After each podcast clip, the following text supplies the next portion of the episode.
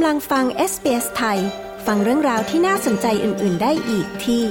sbs.com.au/thai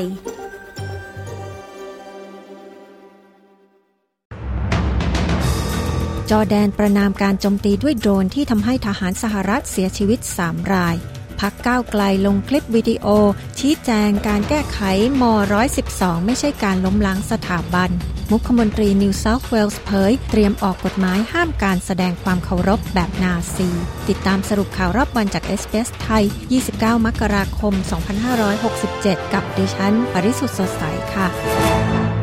จอแดนประณามการที่เจ้าหน้าที่กองทัพสหรัฐถูกโจมตีด้วยโดรน ภายในอาณาเขตของจอแดน และกล่าวว่าจอแดนกำลังร่วมกับสหรัฐ เพื่อรักษาความปลอดภัยบริเวณชายแดน และต่อสู้กับการก่อการร้าย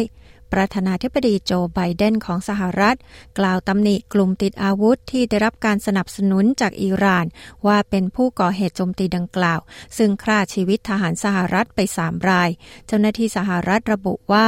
มีทหารอีกอย่างน้อย 34 คนกำลังได้รับการประเมินอาการบาดเจ็บที่สมอง พักก้าวไกลลงคลิปวิดีโอบนสื่อโซเชียล ชี้แจงการแก้ไขประมวลกฎหมายอาญามาตรา 112 ไม่ใช่การล้มล้างสถาบัน แต่เพื่อให้สถาบันพระมหากษัตริย์ทำรงอยู่คู่สังคมประชาธิปไตย พักก้าวไกลได้ลงคลิปวิดีโอบนสื่อโซเชียลมีเดียระบุว่า ปฏิรูปต้องไม่เท่ากับการล้มล้าง การแก้ไขประมวลกฎหมายอาญามาตรา 112 ไม่ได้เป็นการล้มล้างการปกครอง แต่เป็นไปเพื่อให้สถาบันพระมหากษัตริย์ทำรงอยู่คู่สังคมประชาธิปไตย โดยสร้างสมดุลระหว่างการคุ้มครองประมุขกับการคุ้มครองเสรีภาพการแสดงออกของประชาชน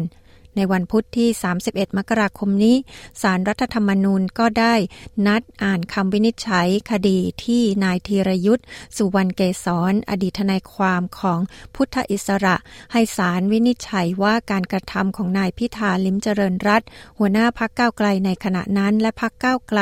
ที่เสนอร่างพรบแก้ไขเพิ่มเติม ประมวลกฎหมายอาญา เพื่อยกเลิกประมวลกฎหมายอาญามาตรา 112 นั้น เป็นการล้มล้างการปกครองระบอบประชาธิปไตย อันมีพระมหากษัตริย์เป็นประมุขหรือไม่ รัฐนิวเซาท์เวลจะออกกฎหมายอย่างชัดเจนที่จะห้ามการแสดงความเคารพแบบนาซี หลังกลุ่มลัทธิคนผิวขาวสูงส่งกว่าเผ่าพันธุ์อื่น ได้จัดเดินขบวนประท้วงหลายครั้งในซิดนีย์เป็นเวลา 3 วันติดกัน มุขมนตรีนิวเซาท์เวลส์คริสมินส์ ชื่นชมตำรวจที่สลายการชุมนุมและออกคำสั่งด้านความปลอดภัยสาธารณะ แต่กล่าวว่าจะต้องมีการปรับปรุงกฎหมายปัจจุบันให้แข็งแกร่งขึ้น ขณะที่นิวเซาท์เวลส์นั้นเครื่องหมายหรือสัญลักษณ์ใด ๆ เกี่ยวกับนาซีเป็นสิ่งผิดกฎหมาย แต่แตกต่างจากรัฐวิกตอเรียที่มีกฎหมายชัดเจน ซึ่งห้ามการแสดงความเคารพแบบนาซี ปิดท้ายกันที่ข่าวรับอากาศร้อนในช่วงนี้นะคะ แพทย์หญิงจอร์จีน่าลองและนายแพทย์ริชาร์ดสโกเยอร์ ชาวออสเตรเลียแห่งปีที่เพิ่งได้รับการแต่งตั้งใหม่ล่าสุด เรียกร้องให้ชาวออสเตรเลียใส่ใจกับเรื่องความปลอดภัยจากแสงแดดให้มากขึ้น และหยุดมองการอาบแดดว่าเป็นสิ่งเก๋ไก๋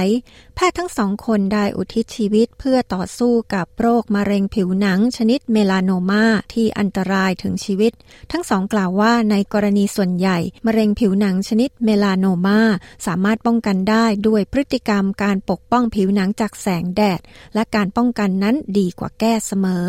ทั้งหมดนี้คือสรุปข่าวรอบวันจากเอสเปสไทย จันทร์ที่ 29 มกราคม พุทธศักราช 2567 ดิฉัน ปริสุทธ์สดใส รายงานค่ะ